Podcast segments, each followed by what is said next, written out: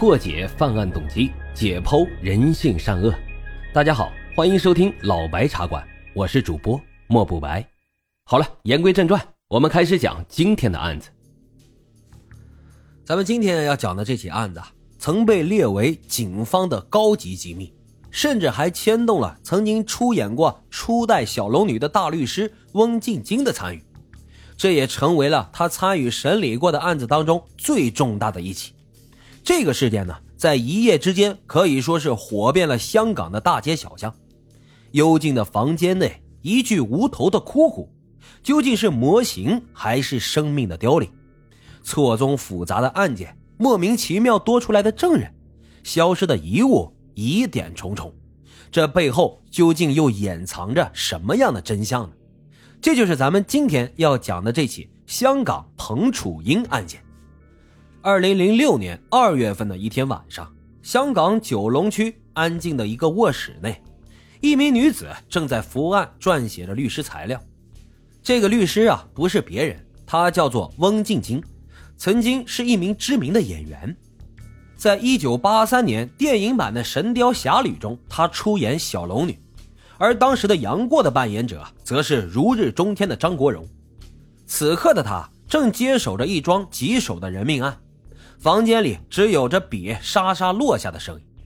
突然间，他感到一阵恍惚，一些细微的声响惊动了温静晶的注意。只听屋内一阵阴风吹过，传来了一个女子悠悠的声音，像是哭泣声，又像是叫嚷声，一阵咿咿呀呀的。让温静晶惊恐不已，他立马四处打探，寻找声音的来源，但怎么也找不到。这个声音呢，一直漂浮在他的四周，消散不去。他忽然意识到了什么，想着明天的开庭审理，难道是遇害者要来跟他说点什么吗？他尝试着和这声音对话，令他惊喜的是，这奇怪的女声竟然真的回应了他的询问。而在这种一问一答之间，温静晶啊也逐渐拼凑出了案件的真相。不知道过了多久，忽然似乎是一声钟响，温静晶惊醒了。她发现自己不知道什么时候居然伏案睡着了，而刚刚的经历呢，让她如梦初醒。于是她马上提笔开始记录下来，这个在梦里的女子究竟是谁？温静晶又和她的对话当中说了些什么？这一切啊，还得从七年之前开始说起。一九九九年十月七号的下午，华德大厦十五栋一 A 室有四名清洁工受业主的委托去一个单位清理。他们像往常一样带着自己的工具，可是当他们推开门时，一股奇怪的味道扑面而来。在抱怨几句之后，大家也就开始了工作。但当屋里的陈设出现在他们面前时，这一行人都惊呆了，只见一个白色的骨头模型躺在地上，阴森森的，可把大伙吓了一跳啊！一名姓杨的员工一边咒骂着，一边说：“究竟是谁这么缺德呀？”但是当他上前准备清理时，却发现了有些不对劲。经过仔细的观察后，他吓出了一身的冷汗，这压根就不是什么模型，而是一个真正的无头人骨。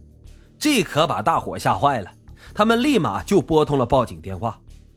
为了探究受害人遇难的原因，警方呢也展开了调查。根据当时前往现场的三名警员记录，情况呢是这个样子的：案发现场房屋的陈设呢是一个卧室、一个客厅，还有一个卫生间，但却没有厨房。